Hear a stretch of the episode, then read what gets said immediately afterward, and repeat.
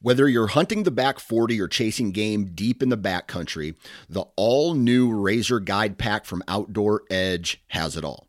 Coming in at only 12 ounces and in a premium wax canvas roll pack for compact storage and travel, the Razor Guide Pack is seven blades in total, including a 5 inch replaceable blade folding knife, a 3 inch replaceable blade caping knife, and the flip and zip saw for wood or bone. For more information, visit OutdoorEdge.com.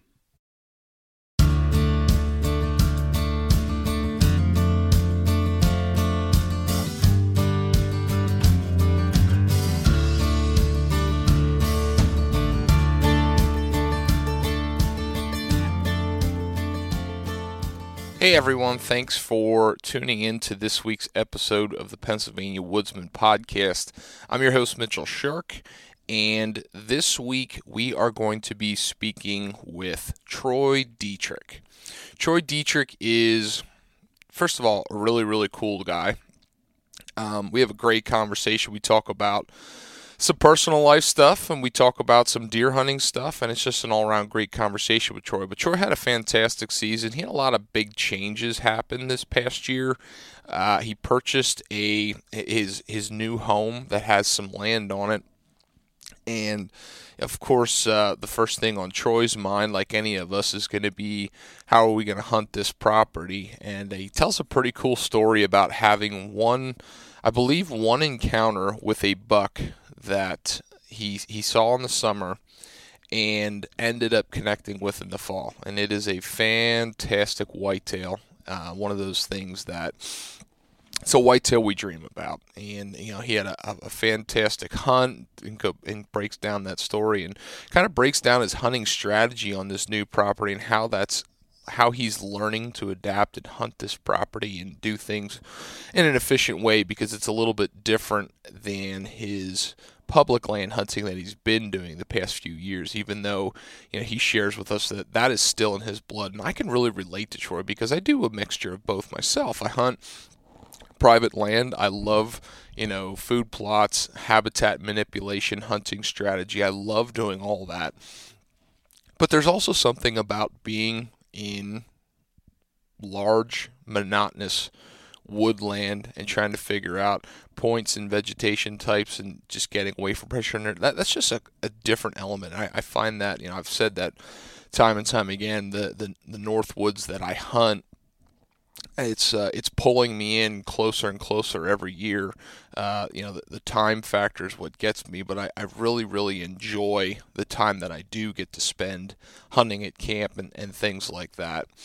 Um, you know, uh, it's a it's a great conversation that I I don't think anybody everybody can relate to because not only does he have a great hunt at home on his property that uh, he's he did some work to and and had a really cool strategy in how he found this buck and went in to kill him.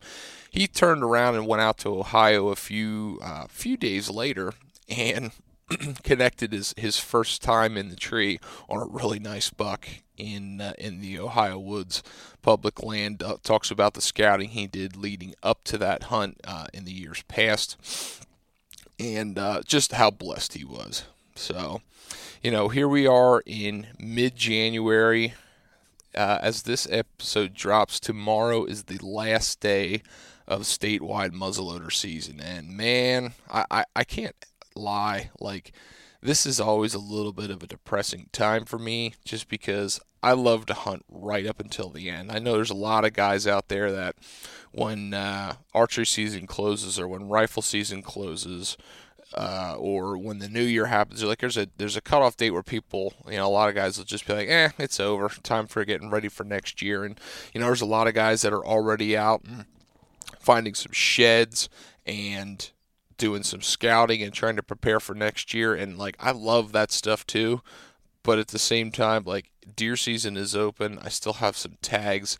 I I just want to I just want to be out there and I just want to hunt. I just want to hunt. That's all there is to it.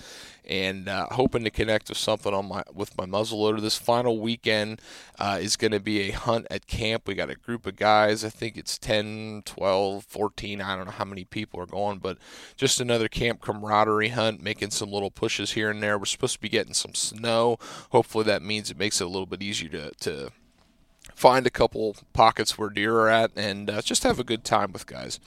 And, uh, you know, I could tell, though, that it's preparation season. I've been starting to get a lot of messages about uh, food plots and how should guys approach uh, this uh, area on their property for planting a food plot. How should they go about it? What should they plant? And and I could tell that's good. And I'm glad you guys are thinking about that because preparing for that stuff now makes it go a whole lot easier and a whole lot smoother uh, than waiting till the last minute.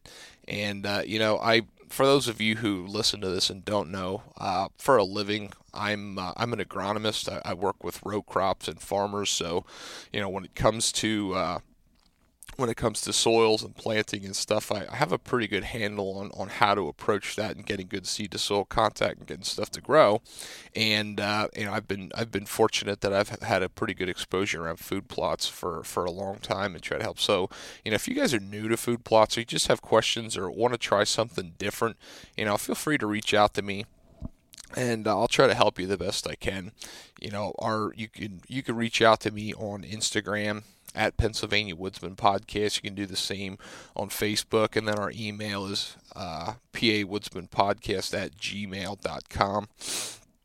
You know, those are great ways to get a hold of me. And I, would be, I'd be, I would love to help you and try to work through some of that stuff with you. Um, one more quick thing. Uh, the other thing that I I always find funny is the minute that deer season closes for a lot of people, turkey season becomes the first thing on their mind a lot of time. And I, I used to be like that, but you know, the, the, as time goes by and life gets more chaotic, uh, deer hunting has definitely been my thing I'm most passionate about. And I typically don't really start thinking about turkeys and turkey hunting until it's really, really close to the spring season. It's a short window for me when I'm, you know, maybe a little bit fired up about chasing turkeys. But I had one of the coolest experiences in the turkey woods uh, in the woods in general this week while I was working.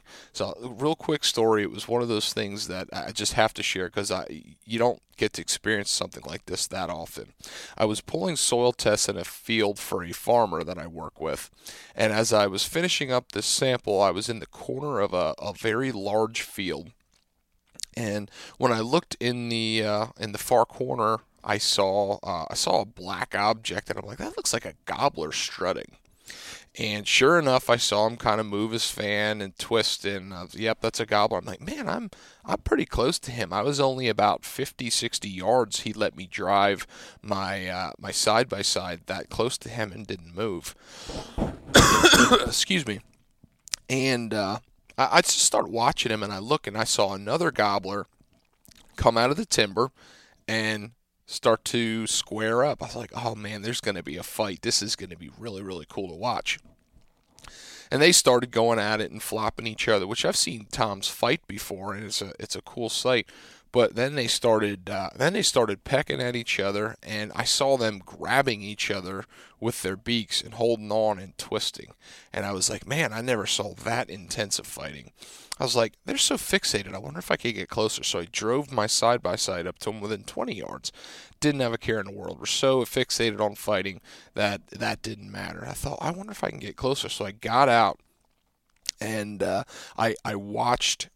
I, I kept walking and watching these birds and kept getting closer and closer and closer. At one point, they kind of saw me, and like the one split off and took like two or three steps away, but the other one was so fixated they started going right back at it.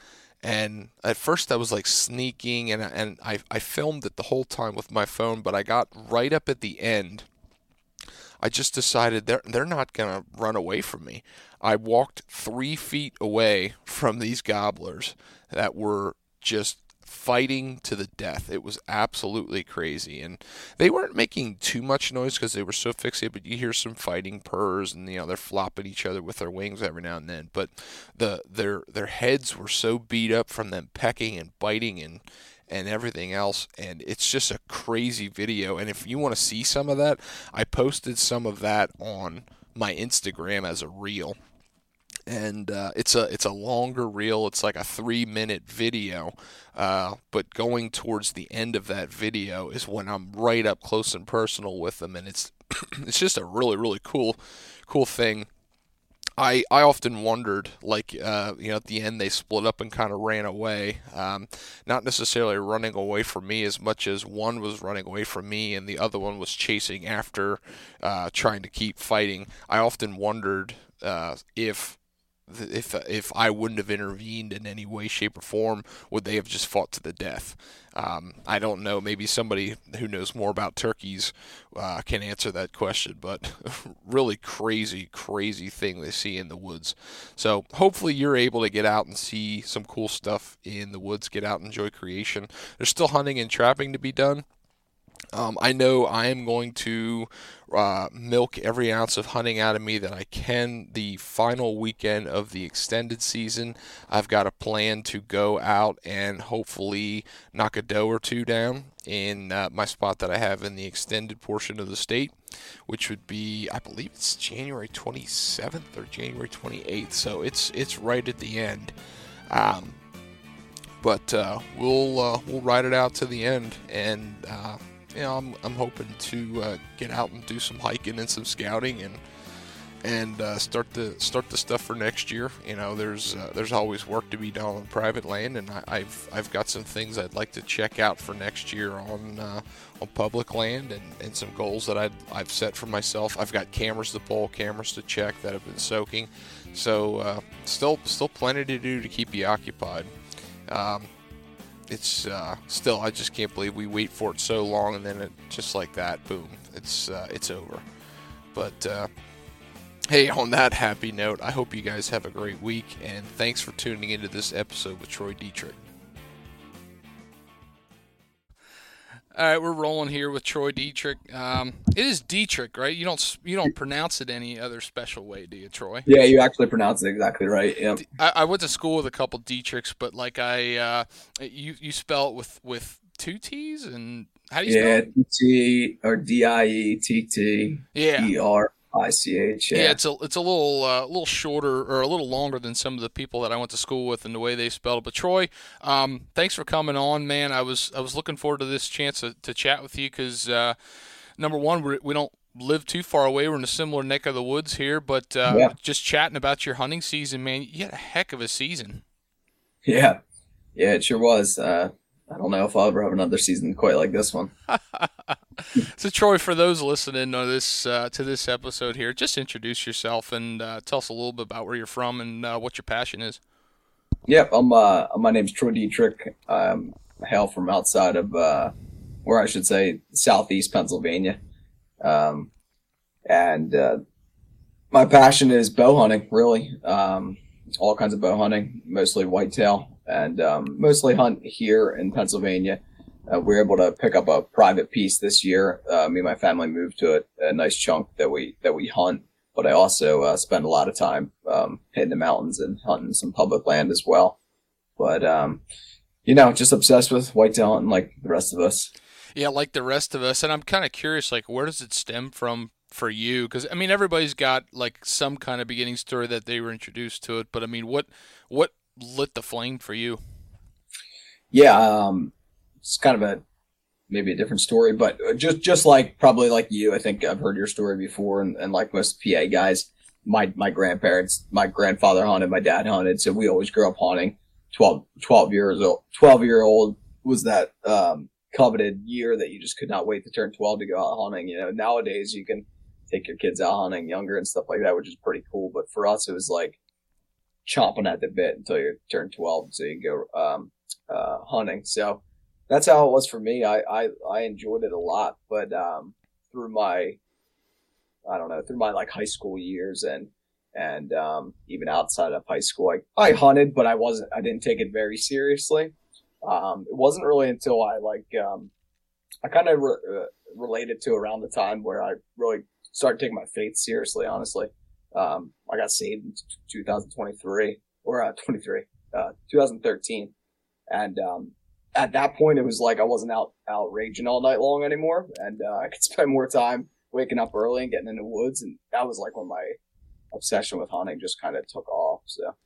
So the, um, the passion for, for hunting and bow hunting definitely stemmed from family, and it was probably a combination. It was in your blood, and yeah. uh, some of it was was social pressures. But um, you know, for for those listening who know what Troy and I are talking about, and that um, and if you don't mind, I, I wouldn't mind touching a little bit about that because that's near and dear to me. But uh, sure. what what it means to be to be saved and yeah. uh, that connection that you have afterwards in the woods, it's different than when you're just in pursuit of game. Yeah. Yeah, I mean, yeah, for me, I mean, just to give you a quick, just a quick story.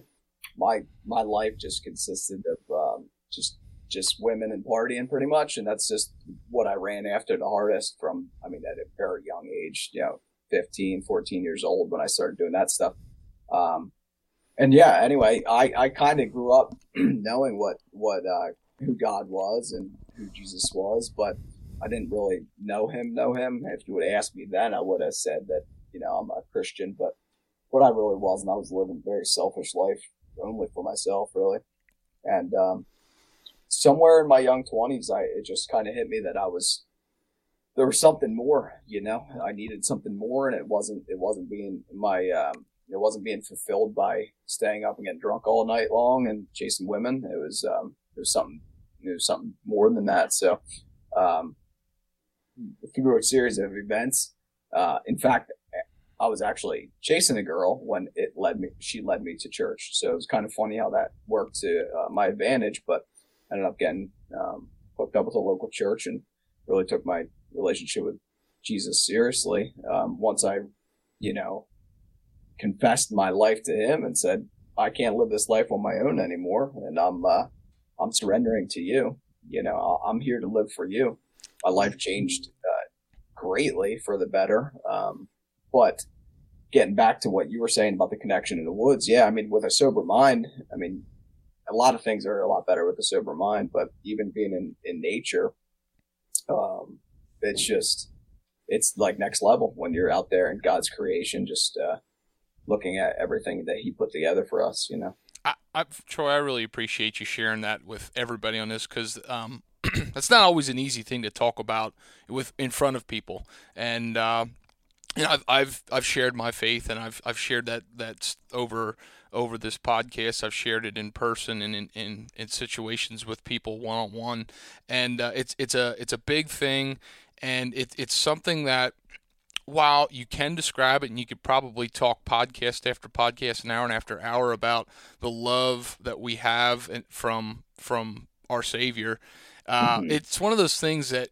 you still don't quite understand it until you feel it yeah. And when when you truly accept it's it's so hard to explain, but like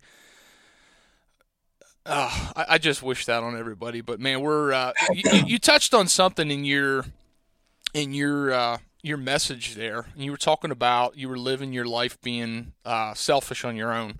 Yeah. And while I uh, while I accepted Christ and and and am trying to do everything to uh, steer from my selfish ways, uh, we were kind of talking about it before we we hopped on. We're on the show here. You know, it's so easy to get wrapped up in selfishness in the yeah. woods. It's it's so funny how you can like have such an appre- appreciation of creation and be in the woods, be connected to God in a, in a time of peace, and yet let that time also cloud your judgment, and be selfish when you're in pursuit of you know what I what I typically do, and that's pursuit of a mature buck or just just my time. I, I mean, just yeah. just the pursuit of taking my time away from, uh, I guess, r- reality in, in my day to day life, and just being in the woods and that that pursuit and chase. Like there, there's a fine line there too, and and I know. You know, I struggle with it, and I you talk you talked about how, how you struggle with it too. Like it's sure it's I don't I'm not really making a point here. It's just like it's a real struggle. yeah, yeah, it definitely is. Yeah, it's uh, it's always a it's always a tough ba- uh, balance, and uh, I would say that if you um, ask my wife, she'd probably tell you I don't get it right more than half of the time. So yeah, mine too. I maybe we should introduce them sometimes. They could start a support group. Yeah, yeah, along with everyone else's wives. Yeah. yeah. exactly.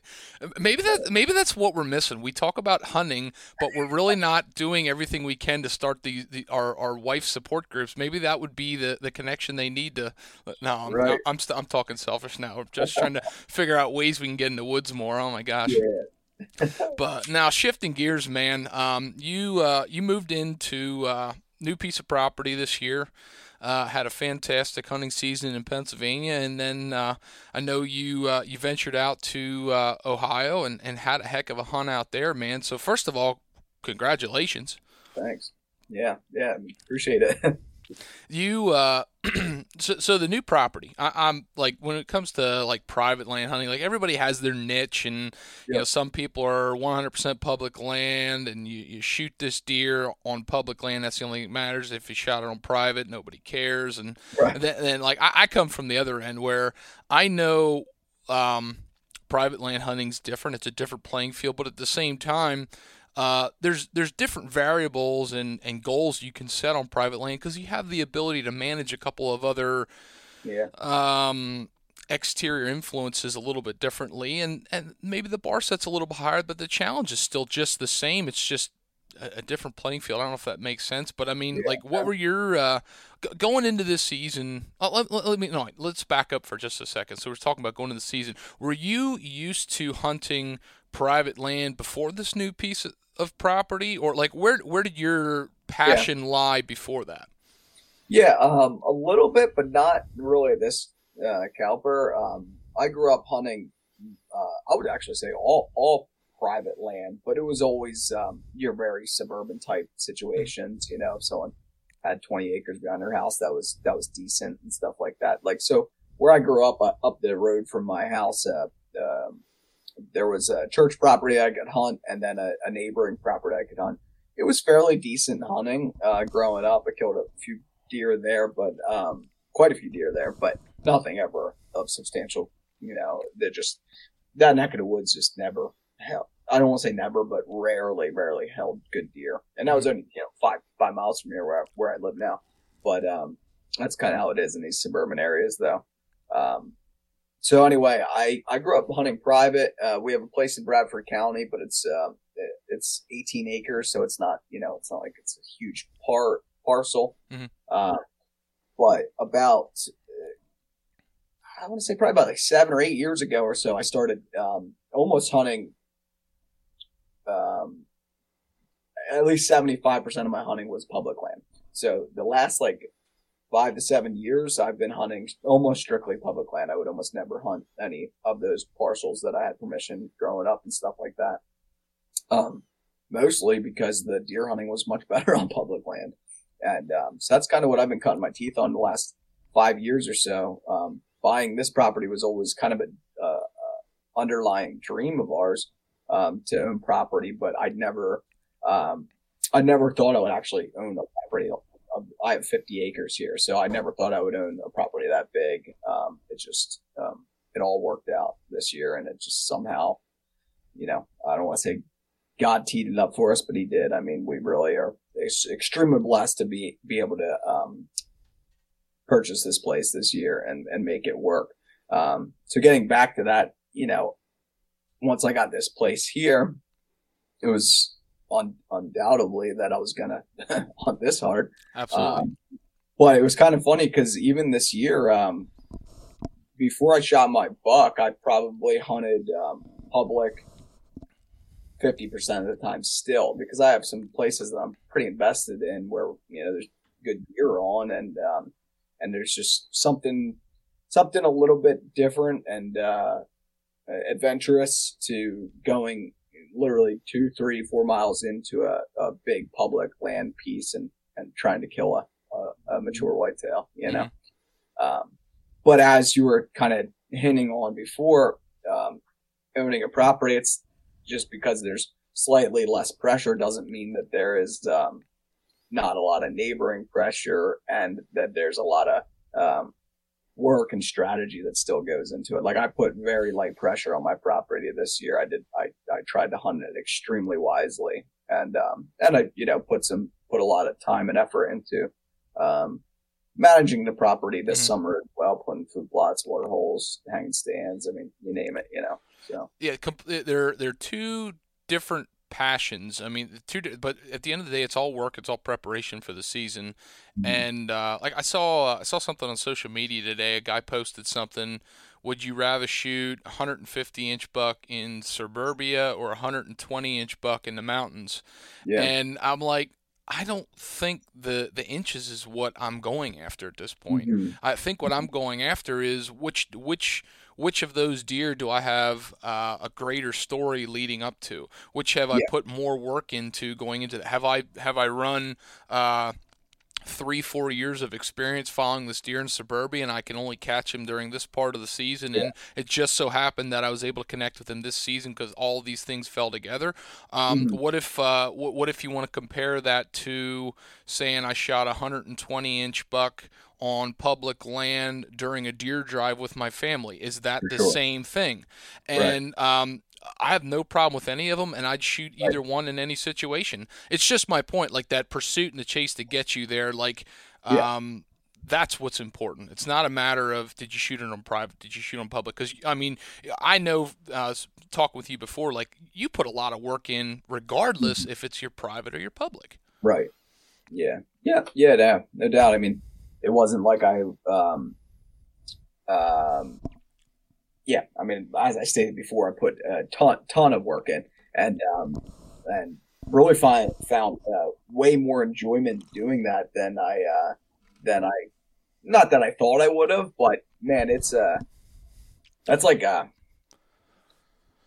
a passion in itself is like managing managing managing the land here. I mean, it's it's just like and it's only going to grow take it from my experience like it only Yeah. gets you you only think of cook ideas up more like you're going to be sitting in your stand throughout hunting seasons and you're going to be looking at your property and you're going to be Yeah. going you know this really needs to be done this way. I need to Yeah. have this part of my property void of invasives and create a nice corridor or this area is too open, it's too park like. I need to adjust like you're going to Mhm. do that as long as you have that property, the work is never going to be done. You're always going to be fine tuning this and thinking Yep. that. And it's just it's a it's a labor of love. But I mean, Yeah, we're, we're kind of we're kind of flirting around that a little bit. I, I want you to kind of dive into this. So when you got this property and you stepped on this property, like how did your mind switch?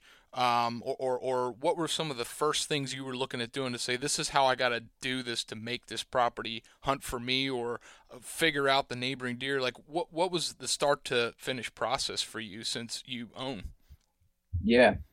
Um, hmm, that's a good question.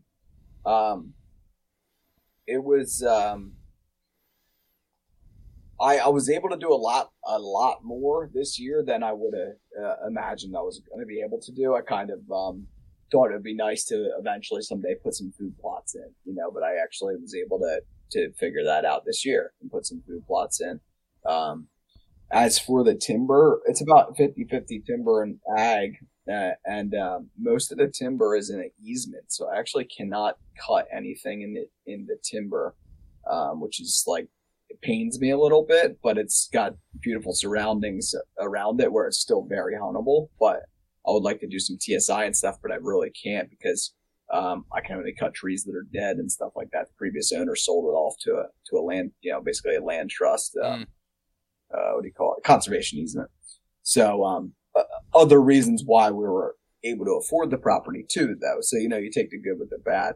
But, um, this year, I mean, uh, really the first time I walked around it, I just knew it was uh, absolute just, I I almost couldn't even, um, draw up a property that's much better. Um, honestly, it's, I know it's, people are probably just like, oh, this guy's just has all the luck, right? But, but seriously, it's just, it's just, I, I was blown away by it and that just thought if I could, if I could manage to get this place, this is going to be some outstanding hunting. But, um, other than that, I don't know, just, just, just thinking about stand locations and stuff like that. But it really wasn't until like the summer, um, when I was running trail cameras and stuff like that, just trying to figure out deer movement and living here and, and seeing the deer movement too, to where I was able to put a little bit better plan and, and see where they're bedding and, and stuff like that. But, um, a friend of mine is a, a farmer, so he's farming my land for me. But we worked out a deal where he's um, I'm giving him free rent. He's planting his crops um, for for nothing, and then he'll plant. Then he's planting my food plots and spraying them as well. So I'm buying the seed, but he's putting the um, he's tilling it in with his equipment, spraying it and stuff like that. But um, I have about 16 acres of tillable, and I have um, maybe four-ish acres of food plot. So it's not, you know, all of, you know, I'm not planting these big fields and food plots, but I'm just putting these little corner food plots in and stuff like that. So, so that's why I was able to do that. Now I'm not getting any income off of the rent, but, or off of the, um, the farmer, but it's not very high around here to begin with, so it was an it was easy for me to kind of wash that out. Yeah, it's uh, really really unique setup there, and and I think a lot of people that own property would have the ability to do something very similar. It's just a matter of what are your goals with the property, and you know your goals are for the property or to have it for hunting, and I think that's an awesome opportunity. And food, you know, food is so important. Set it up. I'm kind of curious when you had said uh, when you got the property, you said um, I, I don't think I could have drew it up any better. Like it, mm-hmm. it just lays out perfect. So um, when you say that statement, I want to dig a little deeper into that. What about it specifically? Did it was it just the way the topography laid, or like like what really keyed you in that you were like, this is what makes this property so good for me? Mm-hmm. Yeah. Um, besides just the location, it's um, it's a big chunk of land in a in an area where it's fairly residential living. Um, so obviously the deer will congregate here a little bit more. But the but back to the um, actual physical land. Um, yeah, it's got um, it's got a creek running through either side of it. Um, so there's two creeks that run run on the um, edges of the property and um, one's a one's a fairly nice sized creek, and the other one is more of a stream. Um, so that's awesome. It's got a big big valley, a huge valley that goes down into the creek. So it's a lot of it's like a that's almost like park like atmosphere. Um, it's it's extremely beautiful, but the deer do use it as well. But it's a big flat open hardwood valley, and then um, and then there's about there's three or four main fields, and they're separated most of them are separated by like very nice hedgerows. So like, so you have these hedgerows that these deer can run down and feel a little bit secure and then go to these different food plots at, or, or, just the ag that's out in the field now.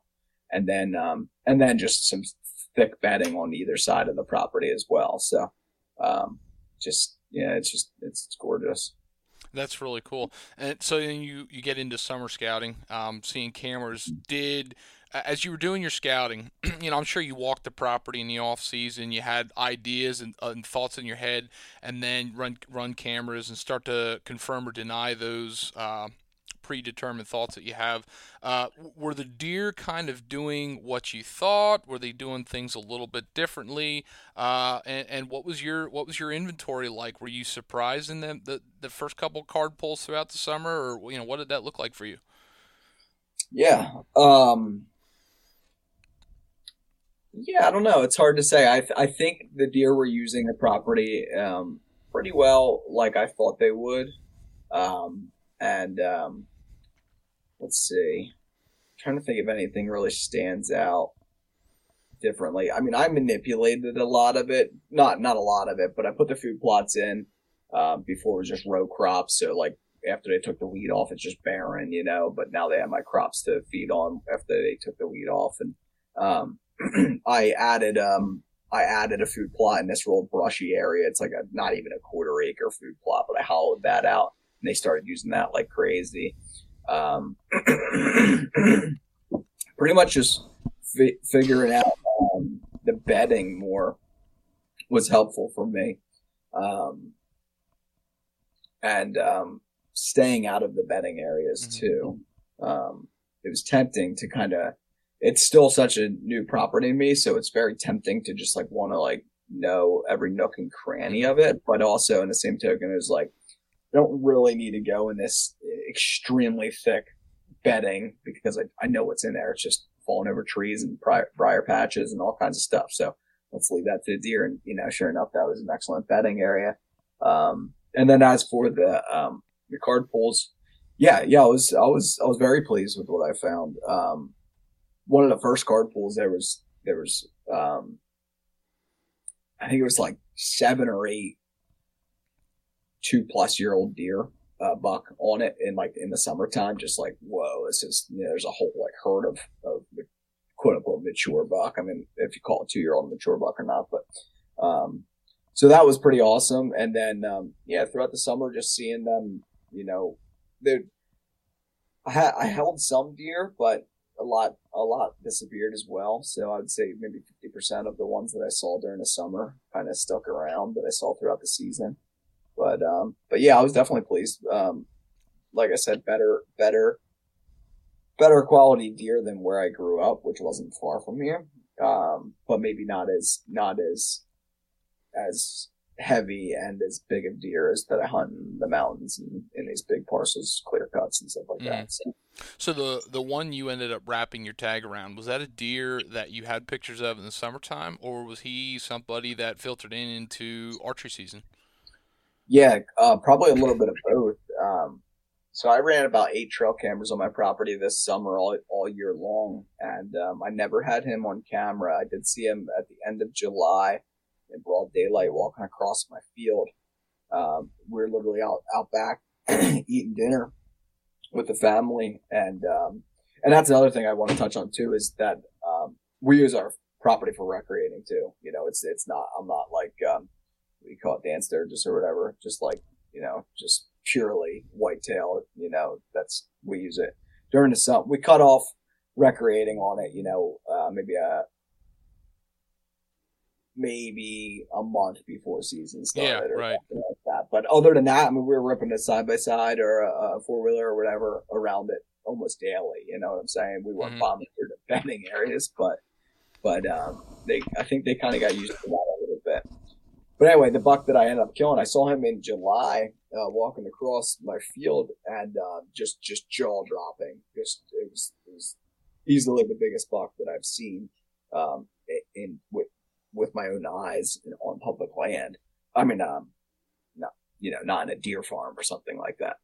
Um, so I couldn't believe it, but I never had him on camera and I was expecting that, okay, now he showed up. I'll probably get him on camera. He avoided all of my cameras. I, I don't know if he didn't live here. I don't know if he's just good at avoiding the cameras or what his deal was. But, um, even the first day I saw him, I was like, don't get hung up on on this deer because I've done that before, and that almost can ruin a season when you do stuff like that. Um, first year into this property, it's awesome that that big one's around, but also um, my main objective was to kill a three plus year old. Doesn't really matter what size the rack is, just wanted to kill a three three or four year old deer. Um, so so I told myself just stick to that. So I did, and um, and um, long story short, he showed up on my camera um, end of September one time in the middle of the night, and um, so it was like, okay, he's around, he's doing his rounds, but does he live here or doesn't he? You know, and, um, so that was cool. But again, I, I told myself I'm not going to get hung up on that, and um, and then uh, three days before I, no, two days before I killed him, he showed up on on my camera, um, but I didn't know it was him because I have some cell cameras and I could just tell he was a good buck, but I didn't really have like a good glimpse of his of his rack. Um, and then and then um, I ended up killing him a couple days later. Even when I shot him, I didn't know that it was this this giant that I saw in the summertime until I walked up to him. So it was a it was a crazy surprise and uh, just a super cool experience because um, how elusive he was. I did end up pulling the rest of my cards then, like way later in a year and uh, found that he was on a few more of my cameras, but very, very little, you know, just here and there during October, like once mid October. And um, in that same time frame that he was on my cell cameras, he like hit all my cameras. Like he must have just been like really circling my property. So do you kind of did that kind of lead you to believe that the deer was not necessarily homebody to your area, but mostly just kind of cruising through? Was it was this kind of like a transition in the pre-rut towards the rut when he would have been uh, checking out doe groups on your property and just kind of hung around in that general area near a bedding area, or or like tell tell me a little bit about? Uh, it sounds like a, a short amount of time transpired from that cell camera picture to when you you killed him. So kind of right ease in a little bit on what your strategy was and how how did did you have a stand place for this deer? Like uh, you know, let Yeah. key us in on some of those things that led you to this success. Yeah, it's hard to even try to make that con- conclusion. I like to think that he was on living on me and just being elusive, but he could have been. He, I mean, he could be one of these backyard bucks, you know, that rarely leaves a you know a five acre backyard somewhere, you know. But um, but I have some of the only food around and stuff, so I find it hard to believe that he wasn't coming to my my food and eating and stuff like that. Um, so yeah, I, I still don't know. I, I wish I, I wish I could conclude that better, but I don't know if I just got real lucky or or the area that I killed him. The area that I killed him, I have never hunted before, um, and that's and that's where I killed him. So I almost am led to believe that he might kind of bed there. It was a very, um, it was a very, um, how do I put it, unpredictable spot that you would that you would want to hunt slash kill. Um, but anyway, leading up to that, um, so I got a, that cell cam picture of him on a Thursday. Thursday, um, sometime between five and eight o'clock or something like that. And I was, I took off Friday to go up hunting up north where I go. It's about an hour or two from my house. Um, so I, I, I get up at the crack. I mean, I get up at two o'clock in the morning, drive up there and then go three miles in hunting and stuff like that.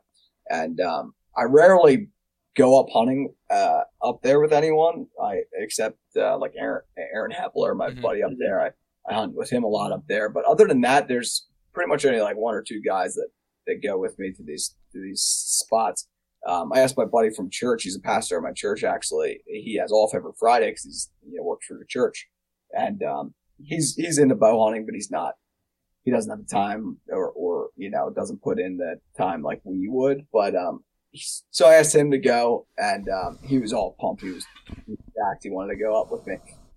So long story short, Thursday night, I get a picture of that buck on my property, which I, I didn't know was the one I killed, but I just knew it was a darn good deer. so I knew he was chasing doe around literally on a hot doe that night. It was October 26th or something like that.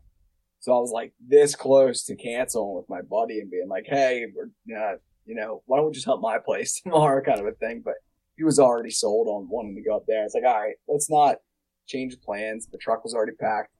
So left my property when he was on it, went up north, hunted there.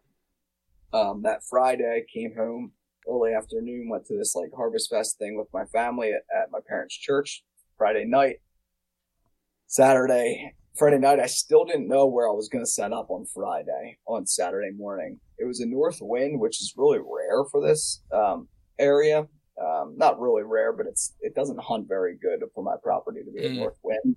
So I had very limited spots. I do have maybe five or six presets up.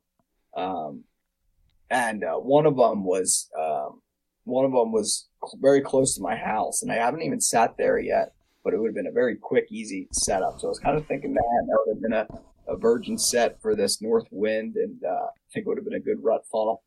Um, and then the other one was um, at the tail end of my property, and um, where where I never hunted. And that morning I woke up and I still didn't know where I was going to sit. And I'm like pretty pretty organized with that stuff. Like before I fall asleep the night before, I have to like know exactly what I'm doing, and I still didn't. So that morning I was uh, when I was um, just doing my morning routine, my devos and stuff. I was so tired from the night, the day before, woke up so early and stuff like that, and um, was just kind of wrestling with where I was going to go. I, I literally almost was like debating on do I even go out, just do I crawl back into my bed? But I was like, dude, it's it's end of October, weather's perfect. Mm. Like I would have not, I would have never did that, but it was it was in the back of my mind, Sure. you know. But anyway, there was only a couple spots that set up good for a north wind. So um so this this spot that I ended up killing them, um I kind of did a um uh different style access to it for my property. I, I rode my pedal bike down my road and then cut into my property and then um and got into where I was it was set up for him. Um So this was a pre-hung set, but you just took a different access to the stand. No, not a pre-hung set. I don't even have any stands in this in this Okay. area. So I, I I would say more than fifty percent of the time I'm just taking my saddle out and just climbing the tree. Okay. Just, set, just mobile hunting my my my property. Um, I was gonna set in the preset um, behind behind my house because it was real quick and easy. It was kind of the easy way out. And um, I was kind of running late, so I even got set up a little bit after like first light. You know, I'd like to film my stuff and whatnot, so it takes a while to get all set up.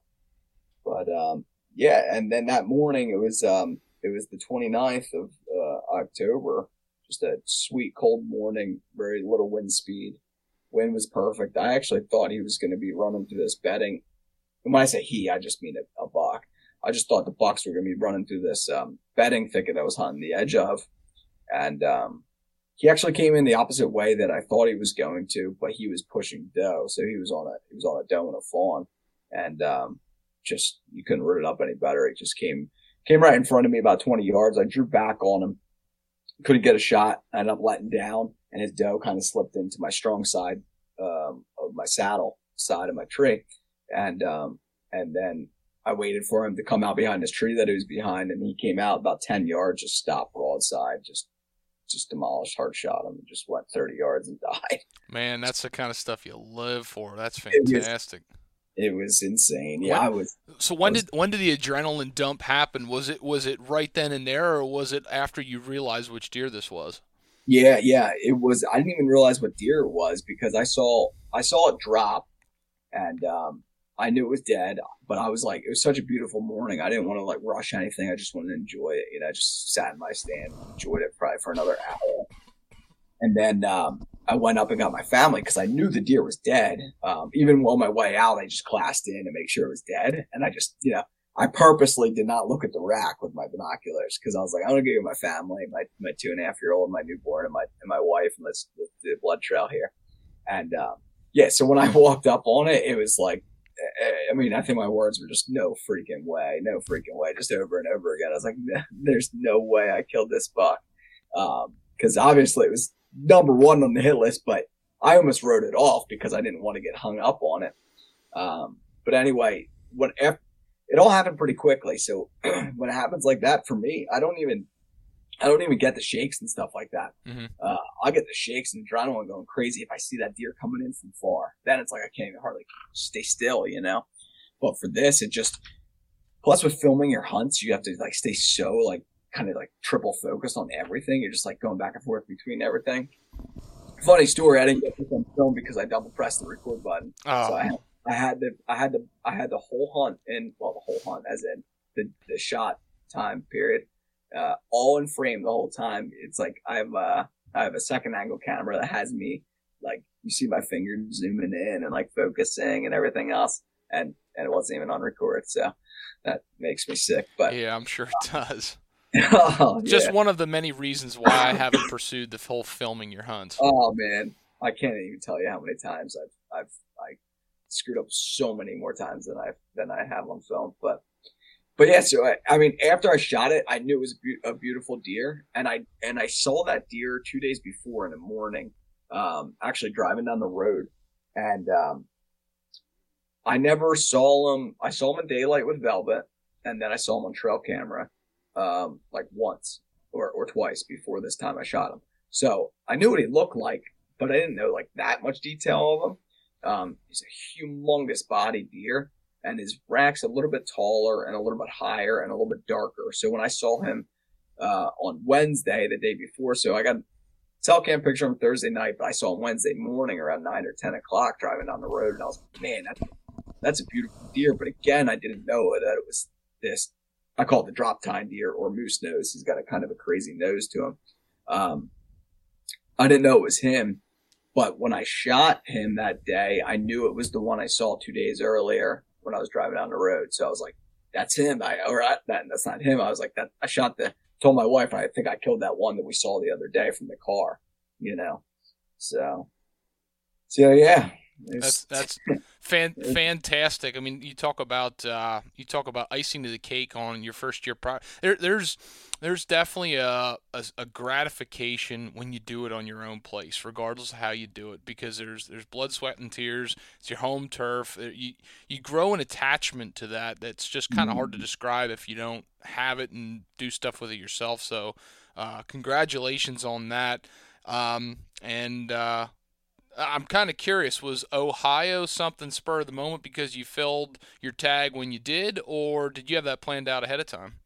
Yeah, no, it was completely spur of the moment. Um, we just had a we just had our second child going five months five months ago now. So I told myself I wasn't going to do any out of state hunting this year. I usually like travel maybe a week out of state for the last couple couple years, and um, so I told myself I wasn't going to do any any out of state hunting this year, and um, I was able to uh, convince my wife into letting me go for three days to Ohio. My buddies were already out there, and I tipped them off to a spot that I hunted um, the year before, but didn't have any luck. But it just looked good. I actually went I went out for rut hunting in Ohio last year and, and got skunked. And then went back in late season. I think it was early January this year, and um, and it, wasn't a very good hunt. It was like nine degrees and there's crunchy snow on the ground, so it was, it was pretty mm. pretty impossible to kill a deer with a bow out there in those conditions.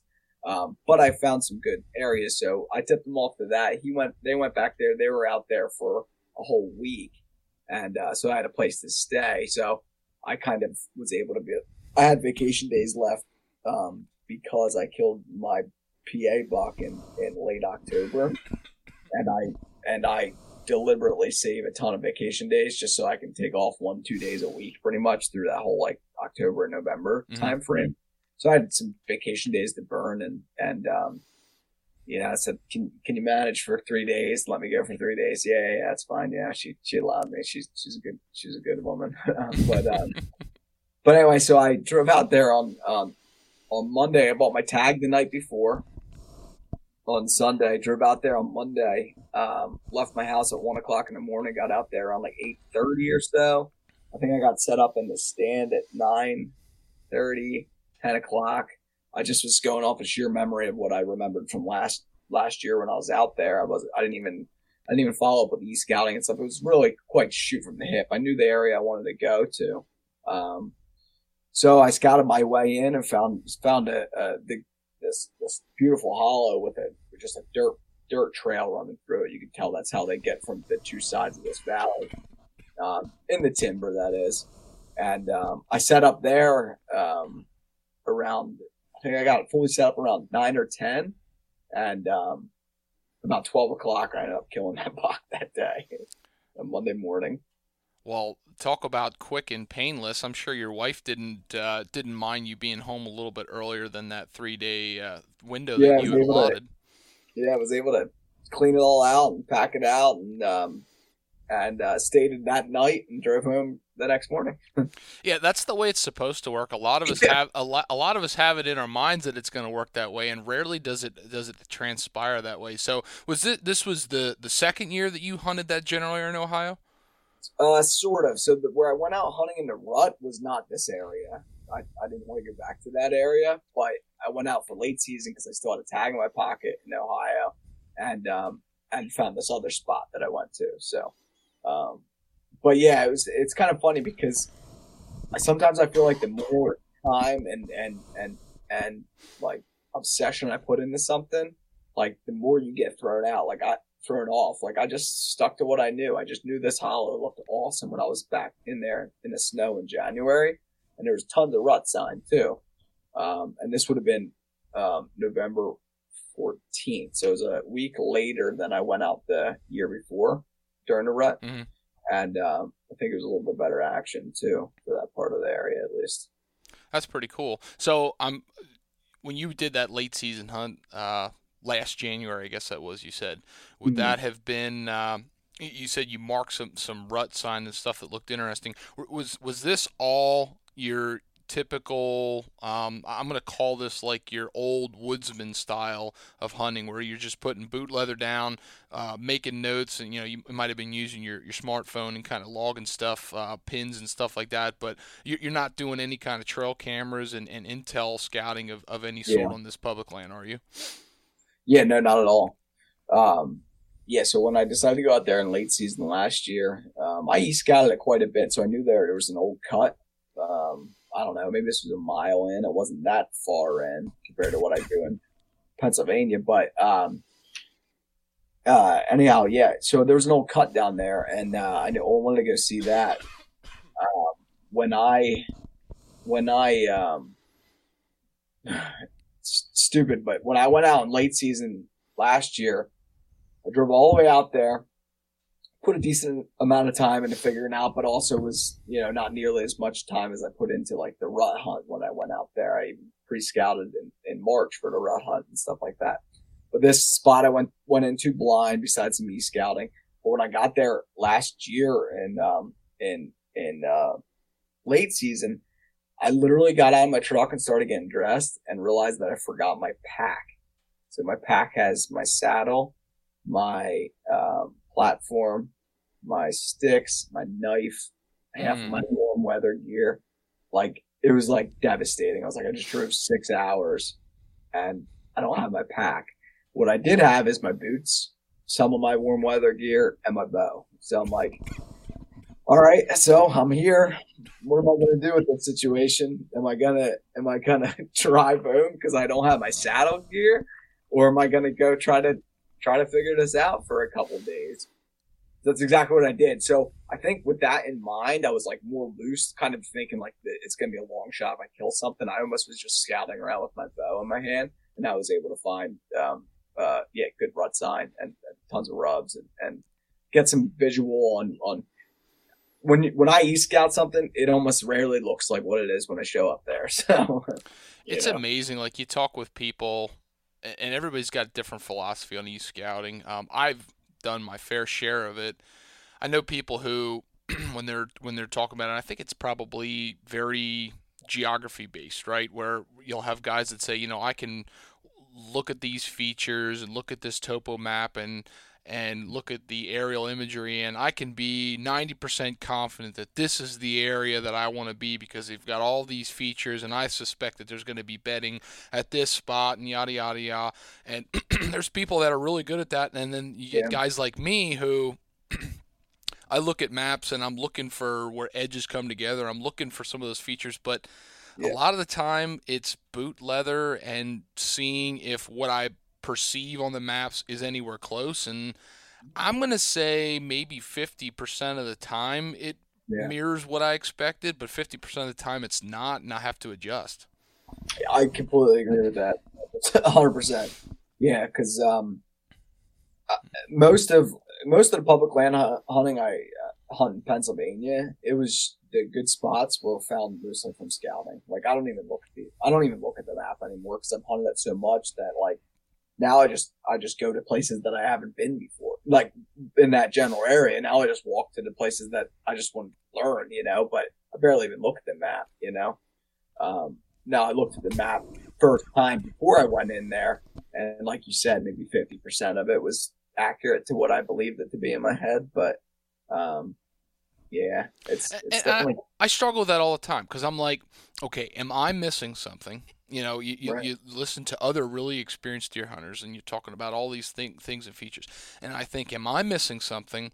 Or is there just that many differences in the areas that I'm hunting versus the areas that those hunters are hunting? Let's just, let's just, uh, just, let's just say the Midwest. Let's just compare it somewhere from that Missouri on up through and up maybe even mm-hmm. up into Michigan, Wisconsin, you know, some of those places like is the the types of big woods hunting in Pennsylvania like yeah, we've got those points and those features, but it's so monotonous and it's uh, yeah. the pressures are different. Like, are, are there factors that are influencing it, making it a little bit trickier than it's led to believe, or am I just hearing things that make me think it sounds easier than it is at e-scouting, or am I just truly missing something? I'm just not that good at e-scouting. I haven't figured that out yet. Right, right.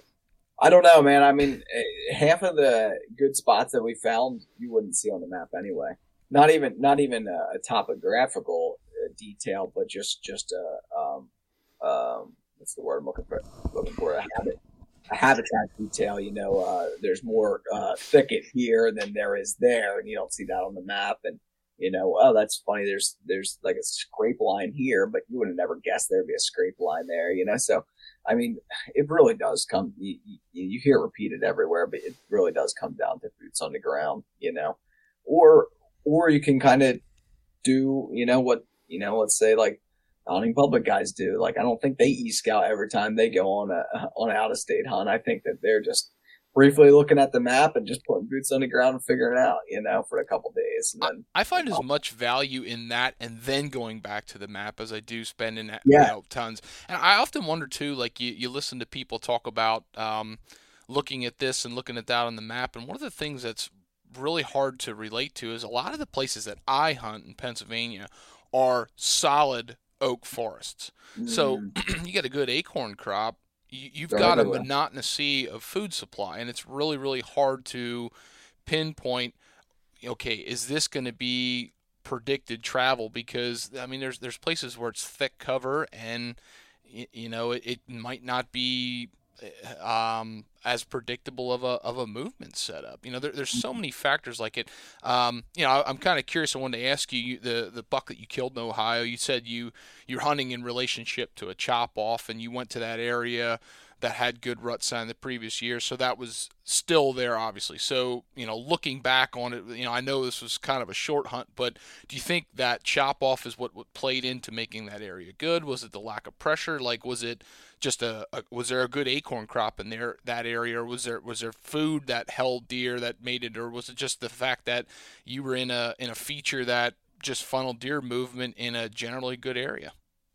Yeah, I think it would be the latter of them, you know, the, the feature. Um, I always, I still struggle with. You hear so many people talk about like rut funnels and funnels and this, that, and the other thing. Um, and I think it's because I'm always kind of looking too hard for something. Like I'm looking for something very defined. Um, in this case, um, it's easy to go. It's easy to look back now and say I made the right decision eh, because always I killed, is. yeah, because I killed a deer there. But um, but I think there's been plenty of other times where I would have made the same decision and maybe maybe not have seen anything too off of what I uh, saw. But in this case, as I was walking in, um, there was uh, I was uh, there was a, actually a fresh logging road that I didn't even know about. Um, they actually did a cut, very fresh cut, not an area I was hunting, but out further. I didn't. I don't even know. I, I would love to go back and explore to see where this cut was, but I'm fresh, fresh. I mean, just like you're walking through it and your boots are getting five sizes the size of your foot because all the mud is sticking to them, you mm. know. And through that, that was kind of the way down to this hollow there. And um, throughout that mud, I was catching huge tracks, and um, and there was a lot of rubs around these big tracks too. And I was like, man, I'm not even I'm not even that far from the truck. I mean, I'm not right next to the parking lot or anything, but I'm not like I'm not where I wanted to be. But I'm seeing all the sign. I'm thinking, man, this is do I just set up here? Like there's some fresh big rubs, monster tracks. Like there was a big buck, no doubt, within the last 24 hours where I'm standing. You know mm-hmm. what I'm mm-hmm. saying? Um, so I kind of got hung up on that a little bit, and um, I almost wanted to set up there, and I actually ended up messaging uh, Johnny Stewart. Uh, not a not a close friend of mine by any means, but we communicate on the on Instagram and stuff here and there. And uh, I kind of just described that, hey, this isn't where where I was planning on setting up. I want to get down in this hollow more. There's like good sign here. Like, and he, and he just responds back. He says, yeah, but do you think it's a, uh, day, daytime sign? I'm like, eh, probably not. you know, like probably not going to catch a mature deer here in the daytime. So I'm like, yeah, keep on walking. So then I got down in, into that, into that hollow and, um, I wouldn't say it was a rut funnel at all. It was a really a flat bottom hollow. is a, was kind of a, kind of a a point of many, or the bottom of many, many big hills. If you ever hunt strip country, uh, Ohio, it's just mm-hmm. crazy, crazy terrain.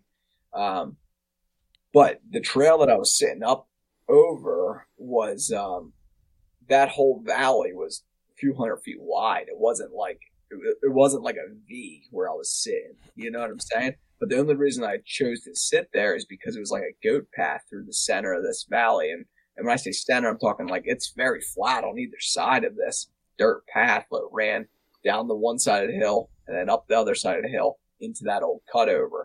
Now that cutover is like, I don't know, probably 10 years old or so. So it's just like full of whips and stuff like that. You almost can't even penetrate it, you know? So I was hunting the edge of that on a heavy trail going through that valley.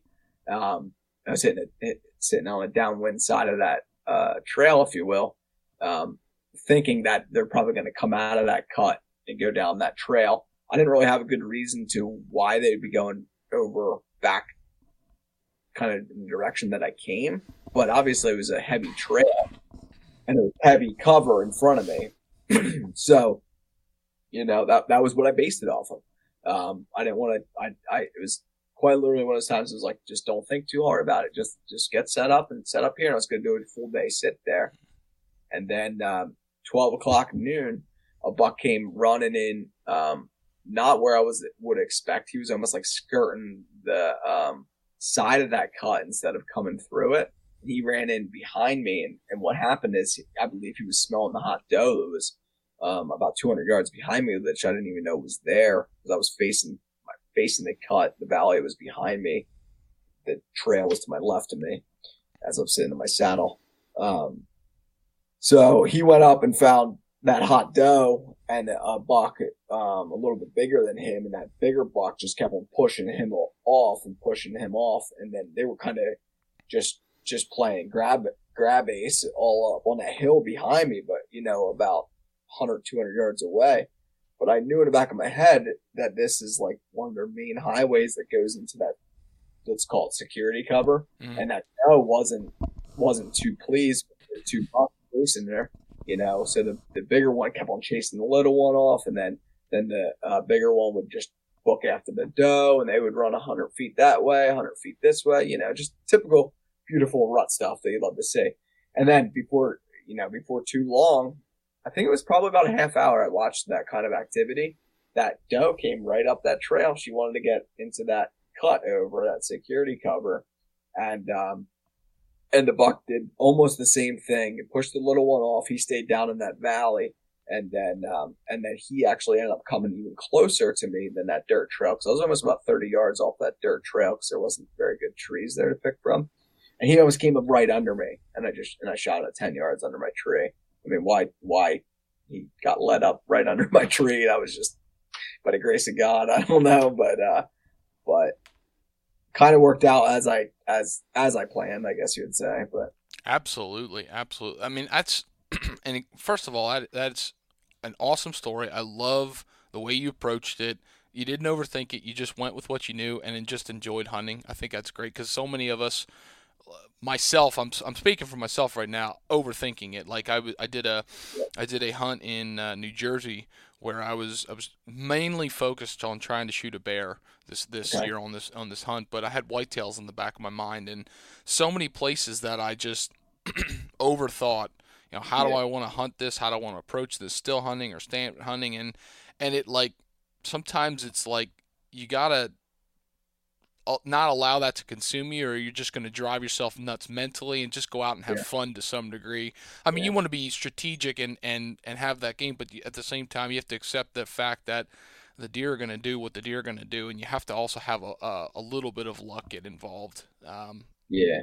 One thing I also um, is kind of a cool part of that story too is like where those deer. Well, um, you know, I always get all kind of uh, stressed about my ground set and stuff like that, but like in this case, like I wasn't that stressed about it because I was like, what do I got to lose? You know, it's the rut. I got three days. Like, I'm not going to like freak out over that kind of stuff.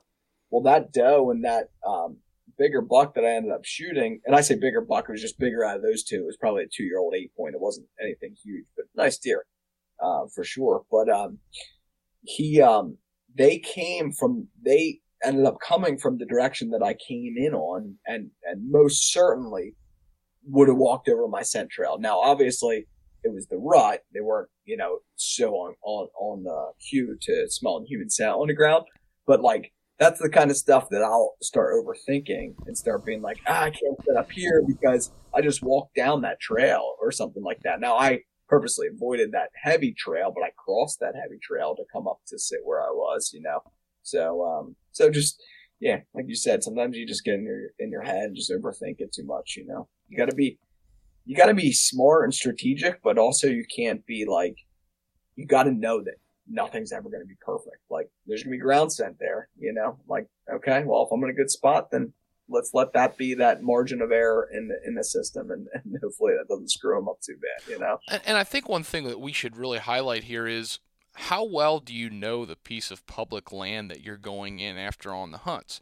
And, and I say this rhetorically because um, it's easy when you're really fresh to an area to have those things over like you just completely overthink them because you don't know what what the best situation is as far as bedding to food and where the deer, expected deer movement is. So you, I think that's for me when I drive myself the most nuts is like, okay, I think this looks the best. Um, is this going to hurt me if I walk here or not?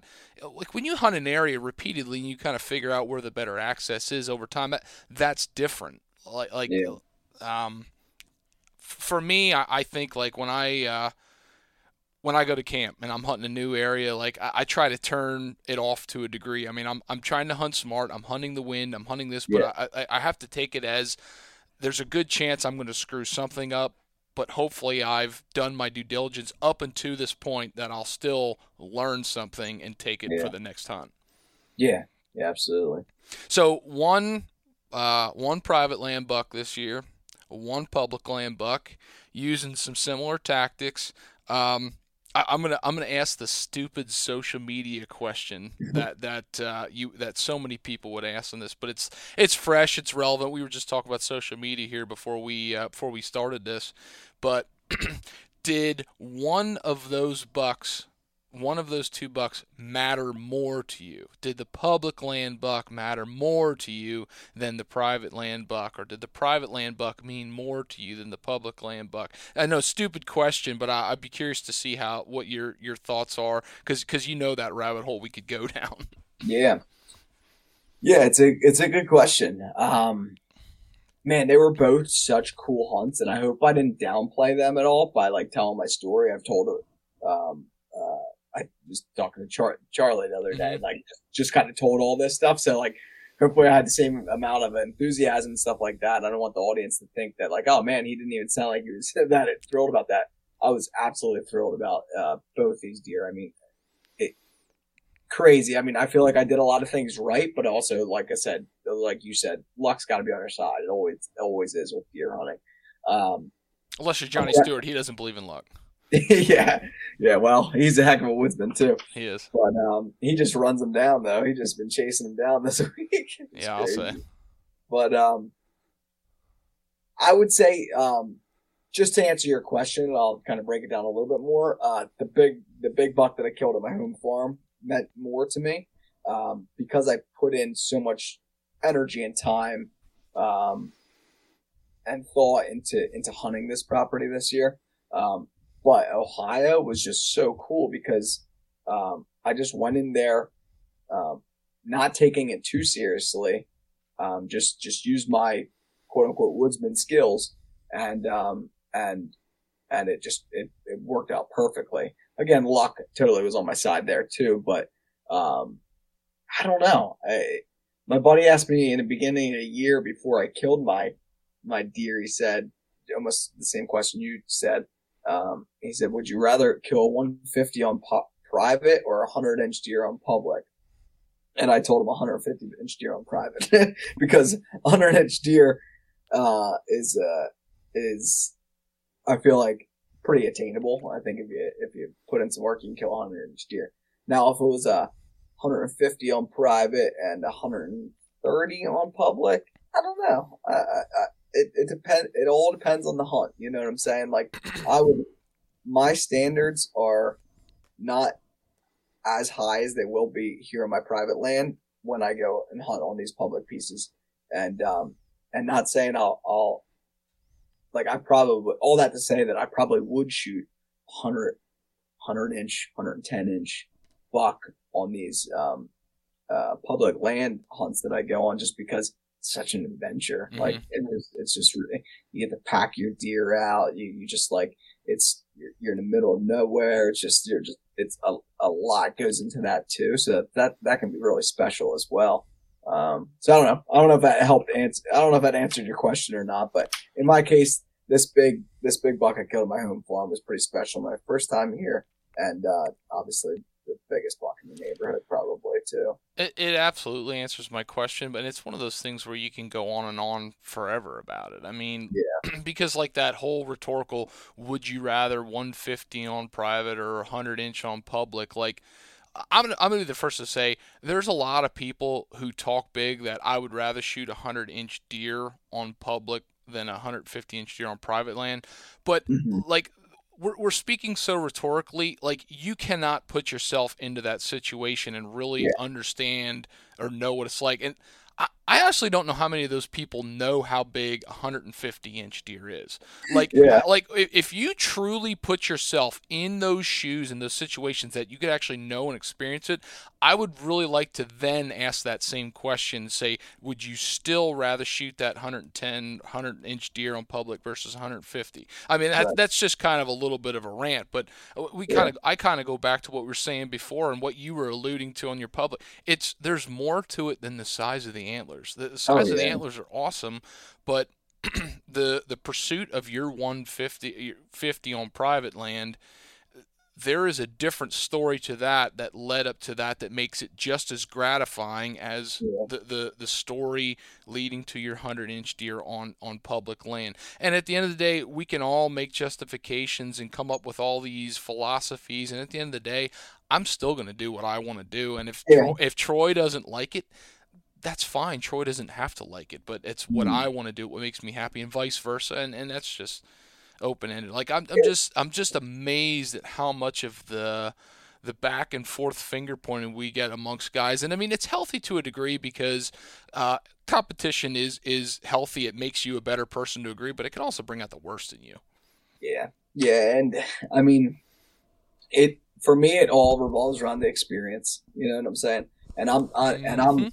And I'm not the kind of guy that's uh, you know if if you want to if you want to say I'm going to hold out for a big buck this year and then end of November rolls around and you decide to shoot a smaller buck, dude, go for it. like like whatever, like whatever makes you happy. You know what I'm saying? But but it's all about the experience.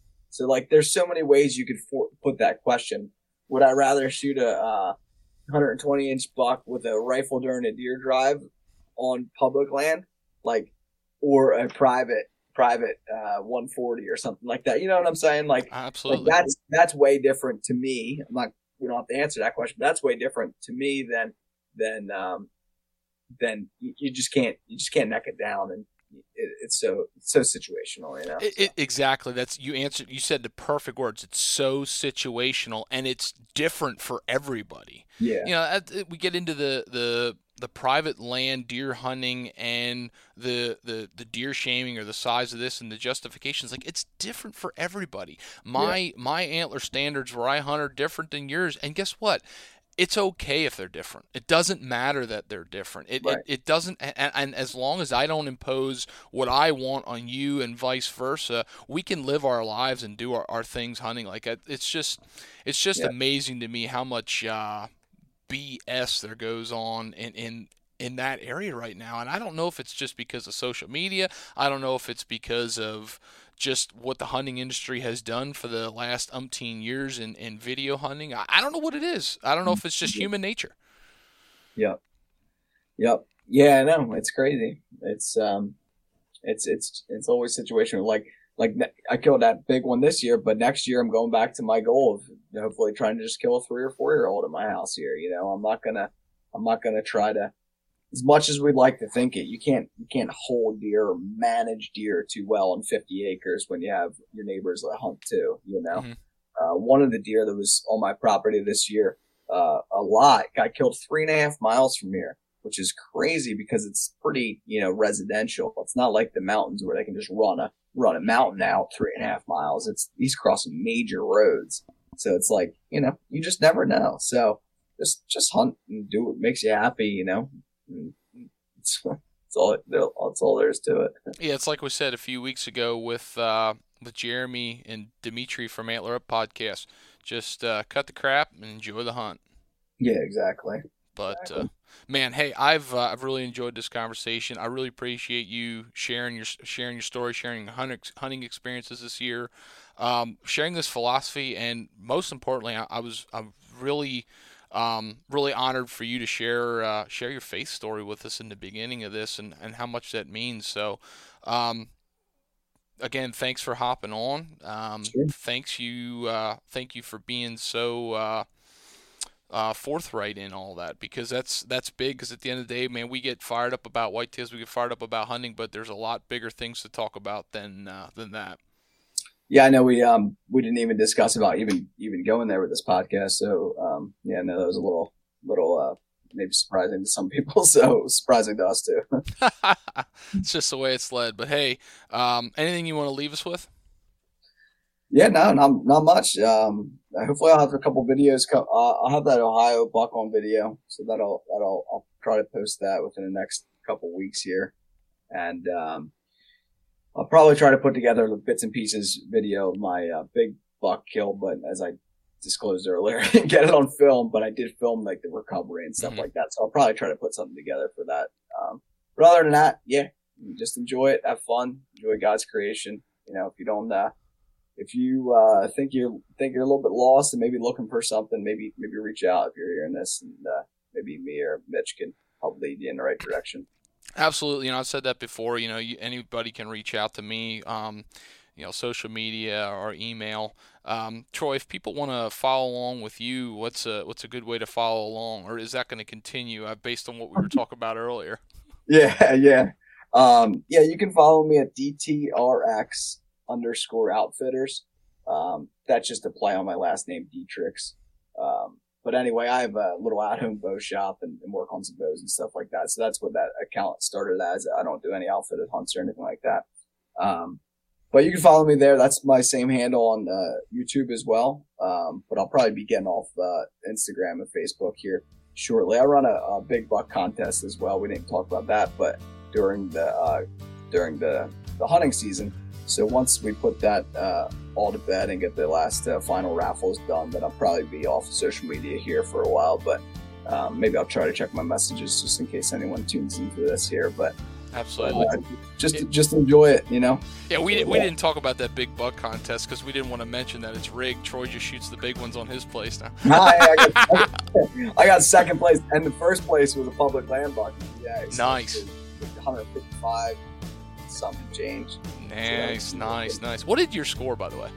Uh, 153 and some change. That's a heck of a deer. I know. Heck it's, of a deer. It was incredible. Yeah. Yep. Good deal. Hey, let's wrap this up, man. Thanks again. Yep, no problem.